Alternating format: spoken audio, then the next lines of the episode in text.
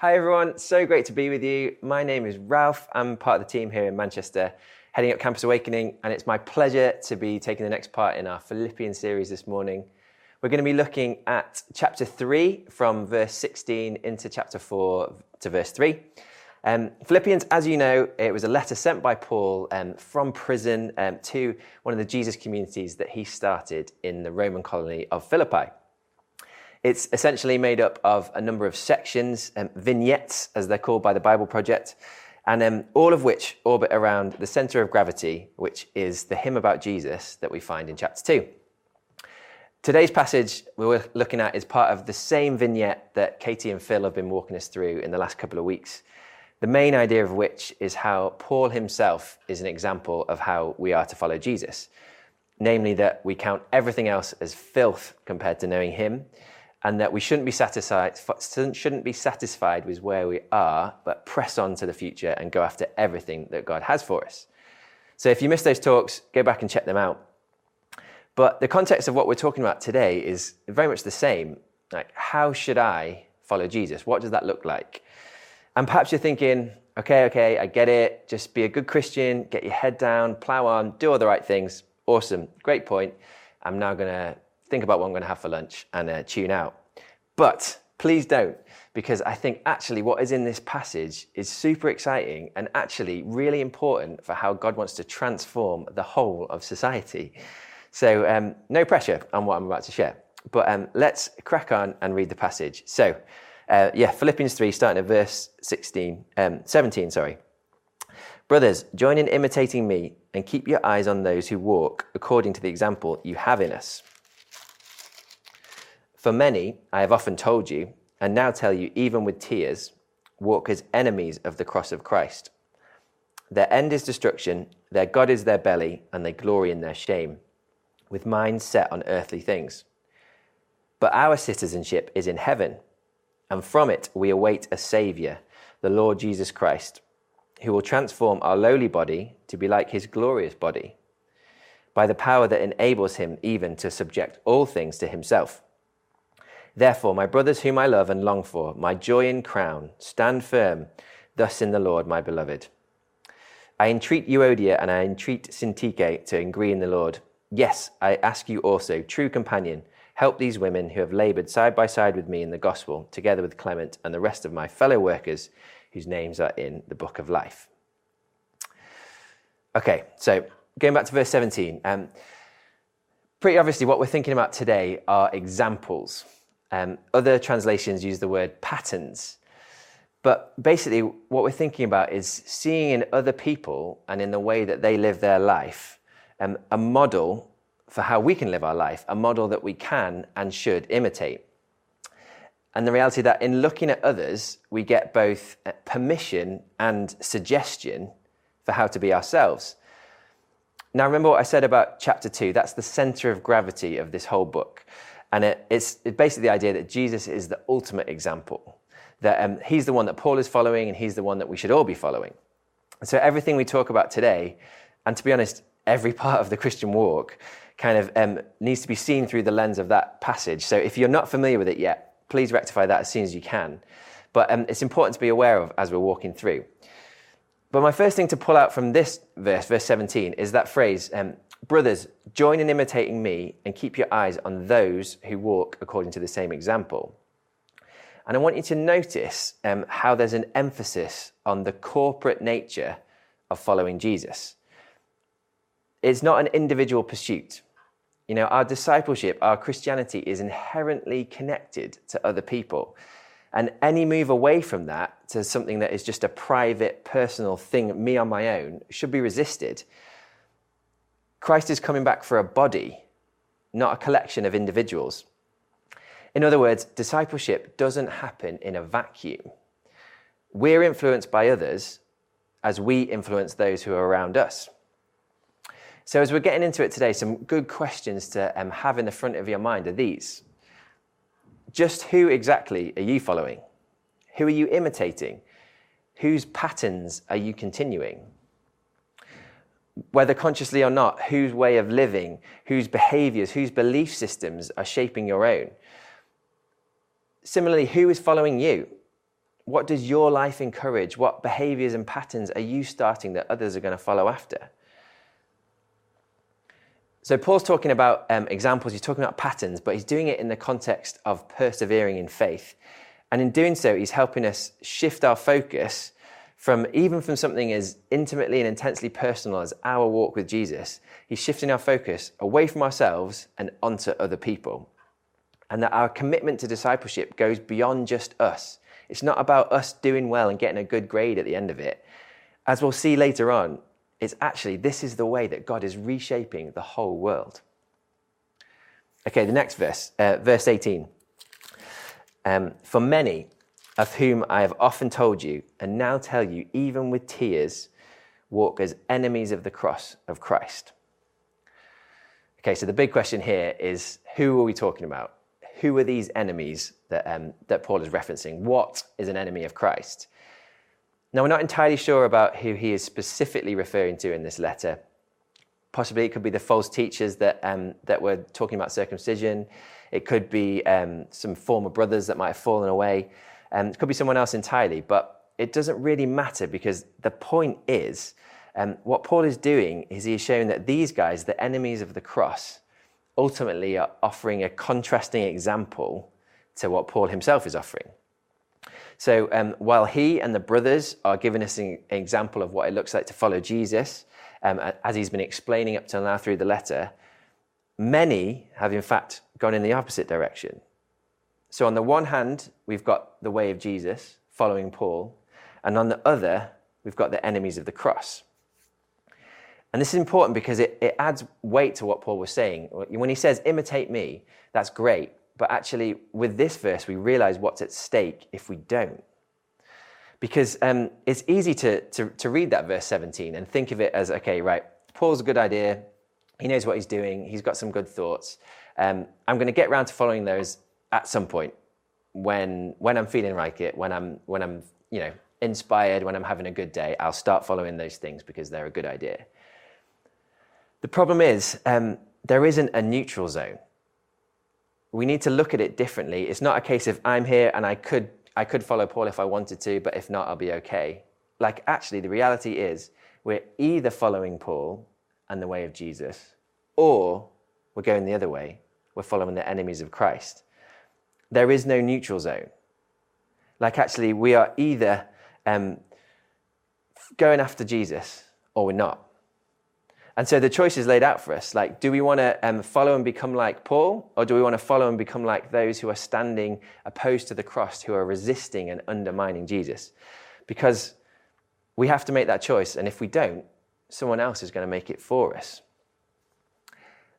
It, can, it feels a little extreme sometimes, well, um, especially when I was preparing this, like writing the word enemy so often. It feel, yeah, it feels quite extreme, but what's wrong with extremity when it comes to something of fundamental importance? And like, actually, if you're looking for some nice, easy to swallow teaching, then I think maybe you might be shocked when you dig into the way of Jesus. Okay, so we've got this idea follow Paul or follow the enemies, your choice. What would be helpful now is a bit more detail on what, uh, what that looks like to go the wrong way. Um, and we get that in verse 19. So let's read that. Their end is destruction, their God is their belly, and they glory in their shame, with mind set on earthly things. So um, you can you can almost feel Paul's emotion in this, can't you? He's just like, their end is destruction, their God is their belly, they glory in their shame. And um, it's, it's really helpful to have a bit more detail. I don't think this is an exhaustive list. Um, and it, he kind of, Paul summarizes it quite well when he says it's basically anyone who's got their mindset on earthly things. But he does say these three features. He does highlight them specifically, and I think actually, if we um, if we notice a few things within them, that'll um, really help us to kind of understand a bit more where Paul's coming from. So, um, what's the first one? Um, their end is destruction.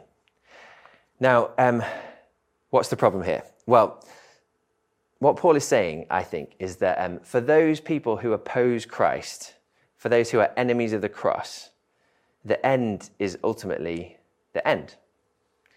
You know, um, they might have everything that the world has to offer, but without Christ, from an eternal perspective, they have nothing.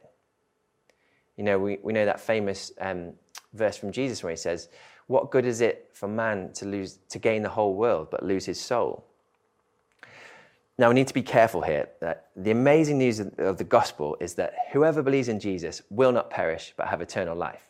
Plus, we, we have so many amazing promises, like those in Romans 8, that says that anyone who is in Christ Jesus, um, nothing can separate them from God's love. You know, we, we don't need to worry about our destiny. There's no mistake we could make. There's no wrong turn we could go down that, that would wreck things for us. You know, um, we have hope and assurance in Jesus, and we have a guarantee of salvation. Just wanted to make sure that that is absolutely clear. But I think the danger for us that Paul is highlighting here is not that we might be destroyed if we do something wrong. The danger is that um, we actually follow those enemies of Christ in losing sight of an eternal perspective, not seeing the world through heaven's lens. That we actually start to take on the pattern of the world, to start to follow in the same way and assume that, that this is all there is, and then live like it, live accordingly. You know, we actually don't view our life and our mission and the call that God's placed on us through that lens of this is just a, just a, a brief moment in a whole eternity. Um, Eugene Peterson's written uh, some really interesting things about this, and uh, we won't go into it too detail in too much detail. But he, uh, one of the things he says that happens if we don't have an eternal perspective is that we get um, lulled into being religious salesmen for stodgy moralism and respectable boredom. Paul himself gives us an example of what having an internal perspective looks like. We saw it in chapter one, you know, when he says that um, it's that kind of strange passage like, oh, I'd almost prefer to die, is what he says, because I'll know that then I'll be united with Christ. But if I have to, I guess I can stick around and be with you guys and, and sort of endure the suffering of, of staying alive longer because it means I could help some more people. And um, it's like that was the concession for him. Like the goal would be to die and go with Jesus. Um, I wonder how often we, we ever think in terms like that. It feels quite foreign, it feels quite strange to us. But we see that clearly that Paul's understanding of eternity frames everything for him. Um, it frames everything that he's doing in the here and now. And if we're going to follow after him, then we need to do likewise. So we see that the pattern of the world says that life is limited, and, and therefore the message we get is, is grasp it, grab hold of everything you can while you can. But the pattern of Christ, when it thinks about eternal life, it sees that, that life is abundant, it's eternal. Um, so give it away while you can, as freely as you can. And I wonder which of those examples we're following most often. So we've got their end is destruction. The second, uh, second thing in that verse is their God is their belly.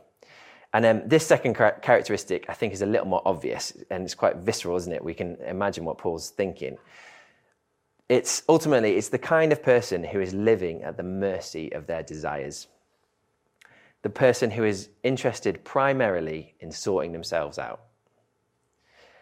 And there's so much that can be said here, um, probably a sermon series, but um, in essence, what we're talking about um, is what lies at the heart of all sin, and that is idolatry. The idea that we put something in the place where God should be. And more often than not, that something is ourselves we make ourselves like our feelings, our thoughts, our desires, our bodies, our everything about us, we make that the center of the universe and make that the highest point of authority from which everything else flows, like what I need, what I want first. So um, I think someone who has a God, um, who has a belly for a God, is idolatrous.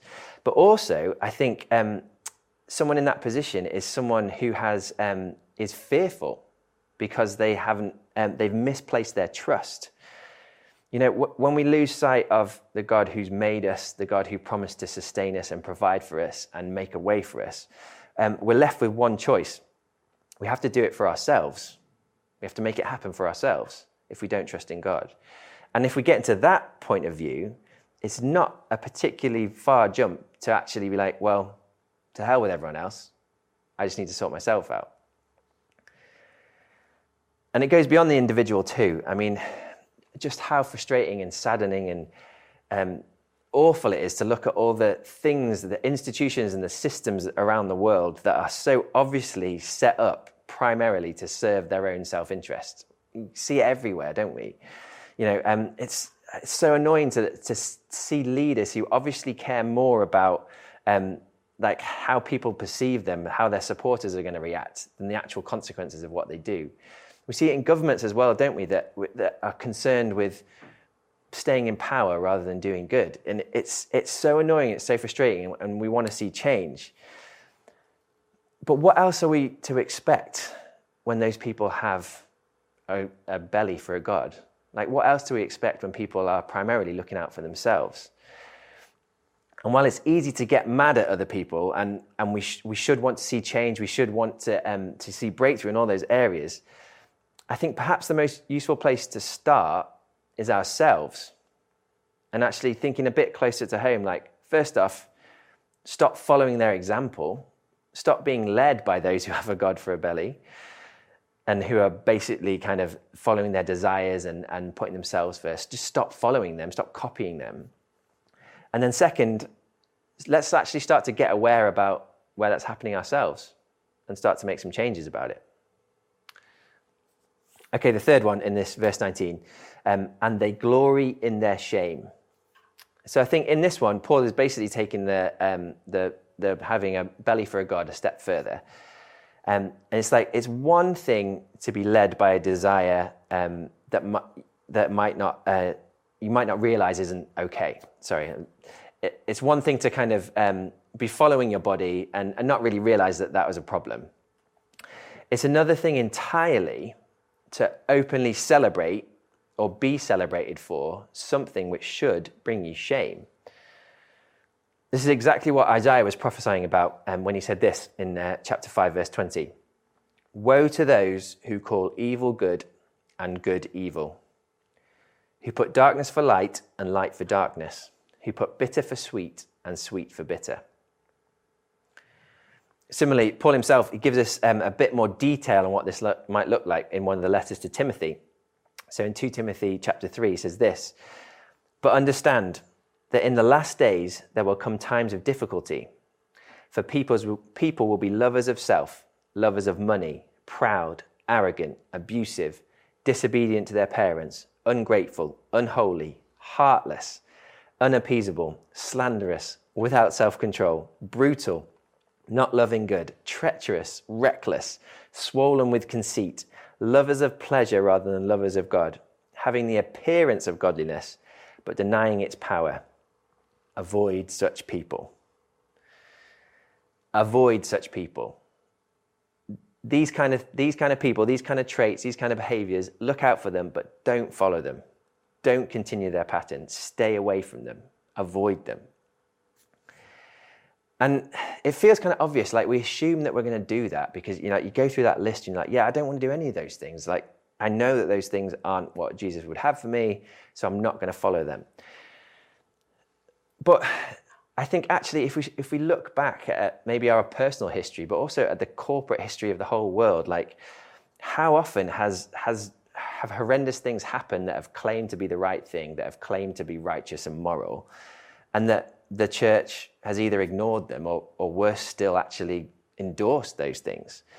Like, and I'm not sort of saying that to, to criticize it, but I guess just to be aware of the fact that we're probably not as good at spotting those things as that we assume that we are. Um, and I wonder what some of the battlegrounds are today. What are, what are some of the things that actually, where the polarities of goodness and evil have been switched?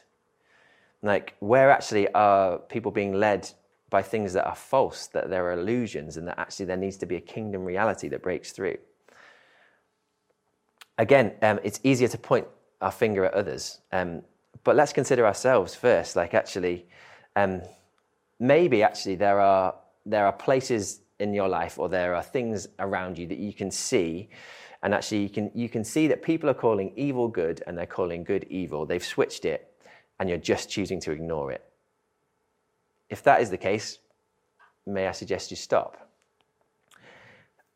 I wonder if actually more likely is that um, there are probably these things around us, but we don't look that closely because actually whatever is happening is kind of working out for us. We're doing okay within it all. And so, you know, when your God is your belly, like getting what you need is justification enough for anything. So best not to peek behind the curtain and get too involved, lest we see something we don't want to. But again, I wonder if actually that's falling short of what God would have for us.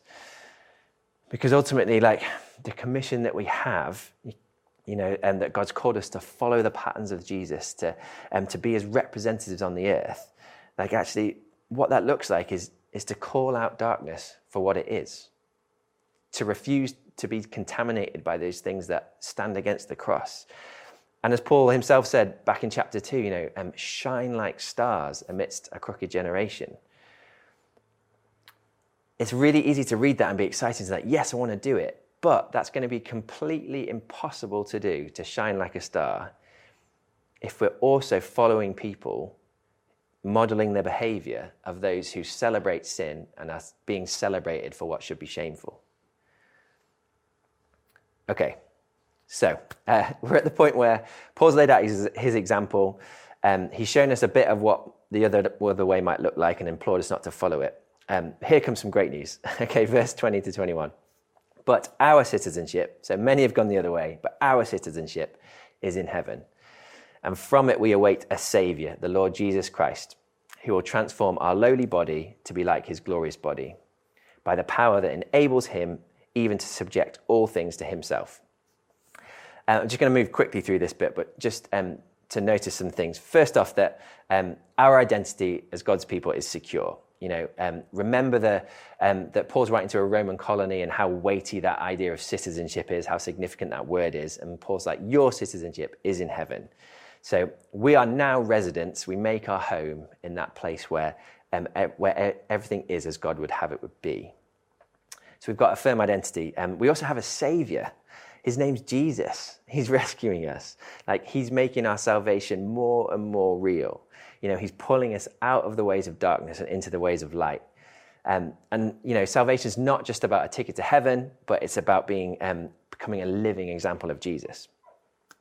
Um, next thing to notice about this is that Jesus is in the business of transformation. Kind of uh, like I was saying, it's not about just getting to heaven when you die, but there's a transformation that happens. Like um, not just a sort of a little by little improvement, but actually a fundamental change in nature, um, which we're actually even going to see in our bodies. Like it's it's an interesting verse. You know, it says like, "Who will transform our, our lowly body to be like His glorious body." You know, this, this battleground of ours that where so much stuff um, tends to happen, like actually that's going to be transformed and changed and, and made just like Jesus is.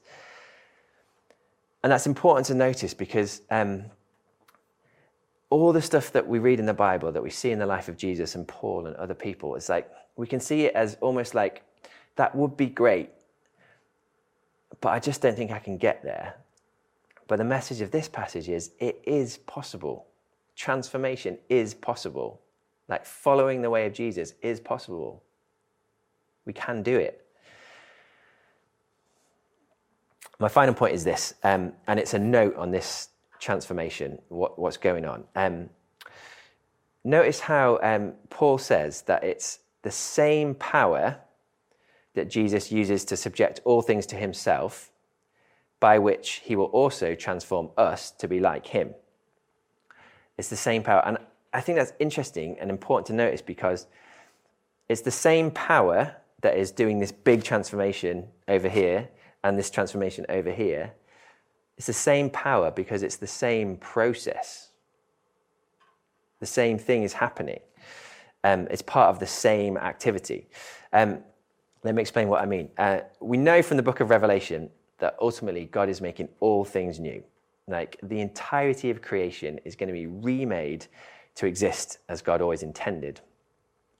Um, this is awesome. I, it's something that I'd absolutely love to, to meditate on and, and reading the last couple of chapters of Revelation and getting sort of a picture of what, what God is doing. It's incredible. But I wonder if sometimes we can sort of look at this, this macro transformation that's going to happen, this all things new, this new heaven and new earth, um, and sort of see it as, as almost like some kind of like magic in the atmosphere that's just sort of going to happen one day and that, um, that maybe we could tap into at points. There's just some kind of transformational stuff happening in the atmosphere that we can find.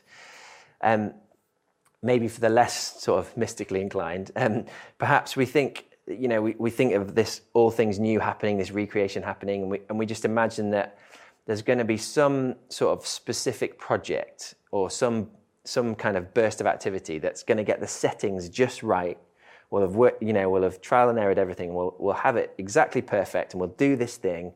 And then, boom, transformation is going to happen. The floodgates of heaven will open and, and we'll, we'll see something come. Um, and now, now maybe I'm sort of character, caricaturing those a little bit, but still, I think well, really what happens, the transformation that happens, is the transformation in us. That's why it's the same power, because it's the same process. We ourselves become the patterns, the walking patterns of what all things new looks like. And as we become those patterns, we draw others into the journey. You know, it's not, um, it's not like spiritual bangs and whistles that, that are going to alter the fabric of society, but it's the long obedience in the same direction of faithful followers of Jesus, being transformed from the inside out. That is what is going to make all things new. Um, Dallas Willard, again, uh, Dallas Willard is, is a wonderful um, author. He says this um, There is no effectual response to our current situation except for the children of light to be who and what they were called to be by Christ their head. The call is to be his apprentices, alive in the power of God, learning to do all he said to do, leading others into apprenticeship with him, and also teaching them how to do everything he said. Like Paul said, imitate me as I imitate Christ. This is the path to transformation. So, going back to what I said at the start, this is why having a communal, a corporate view of your discipleship is really important because it, it allows us to see what's at stake if we don't bother. You know, if we see this whole idea of like persevering and pressing on and growth and setting an example and, and, and all these kind of things, if we see those as optional extras for the keen Christians, actually we're missing the fact that the, these very things are supposed to be the fuel in the fire of global transformation. And I think it feels quite timely to be um, looking at this passage at the same time as, as we're walking through scattered servants um, through like city groups and, and, and other places. And um, it's a really exciting time at the moment because as, as we're kind of reading these stories and, and, and getting inspired, like we're seeing um, hunger rise amongst us for the supernatural. We're seeing people um, stepping out and taking risks, you know, maybe for the first time, maybe for the first time in a long time um, a kind of, and you know, we're, we're reimagining what it might look like for us as, as a church to, um, to reach out to a city and, and to bring life. And, uh, and that kind of imagination brings sort of impetus and excitement, and it's awesome.